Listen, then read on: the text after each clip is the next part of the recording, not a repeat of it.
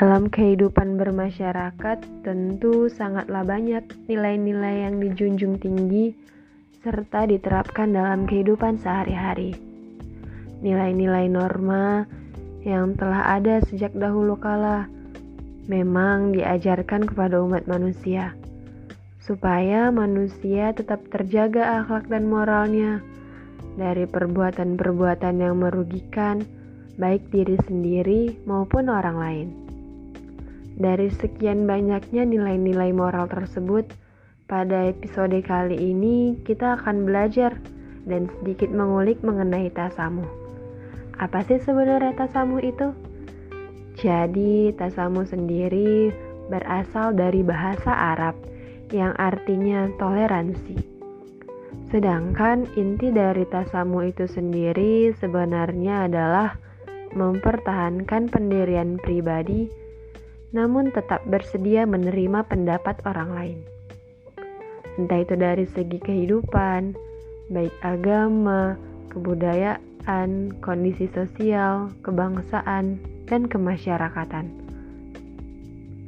Jika dalam sebuah negara yang terdiri dari berbagai macam suku, agama, ras, dan budaya, ditambah lagi bahasa, pastilah sangat dibutuhkan sikap tasamu atau toleransi ini.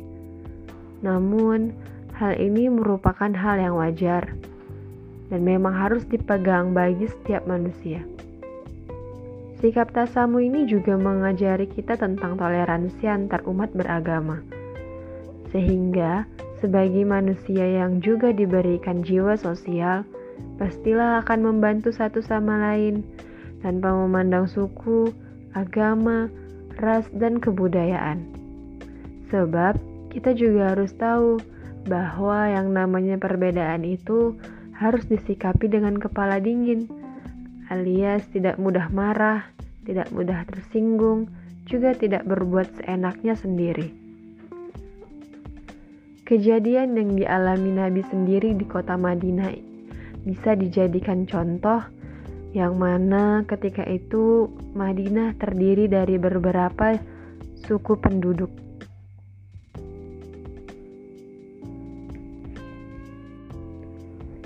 Dan penduduk-penduduk tersebut masih banyak yang belum beragama Islam atau bahkan sampai mati mereka belum beragama Islam. Meskipun berbeda dengan Nabi, penduduk tetap menjaga sikap toleransi yang tinggi sehingga warga-warga tersekitar juga merasakan kedamaian serta tidak ada rasa paksaan. Contoh di kehidupan nyata kita seperti ini. Ketika ada seorang yang sedang menaiki kendaraan bermotor, kemudian melewati perkampungan ramai penduduk, maka ia harus tetap menjaga supaya motornya tidak mengganggu ketentraman dari sikap itu, secara langsung orang tersebut menerapkan sikap tasamu. Rasulullah sendiri pernah bersabda, dari Az-Zuhri berkata, menceritakan kepadaku Anas bin Malik radhiyallahu anhu. Sesungguhnya Rasulullah pernah bersabda, janganlah kalian saling membenci, saling mendengki, dan saling membelakangi dan jadilah kalian semua sebagai hamba Allah yang bersaudara. Hadis riwayat Bukhari. Nah, jika kita telah mempelajari sedikit demi sedikit mengenai beberapa hal di atas tentang tasamu, tentunya kita akan mengetahui perihal fungsi dari tasamu itu sendiri.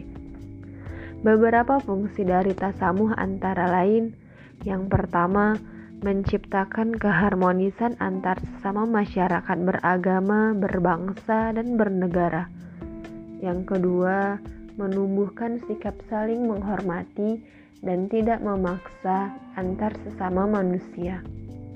Yang ketiga, menciptakan rasa syukur rukun antar umat beragama. Yang keempat, menumbuhkan rasa cinta terhadap sesama umat manusia. Dan yang terakhir, tetap menghargai pendapat orang lain meski terdapat perbedaan pendapat satu sama lain. Semoga dengan sedikit keterangan atau penjelasan yang telah saya paparkan tadi bisa membantu kita memperjelas, memahami ajaran-ajaran terpuji yang ada di agama Islam. Terima kasih sudah mendengarkan. Sampai jumpa di episode selanjutnya. Assalamualaikum.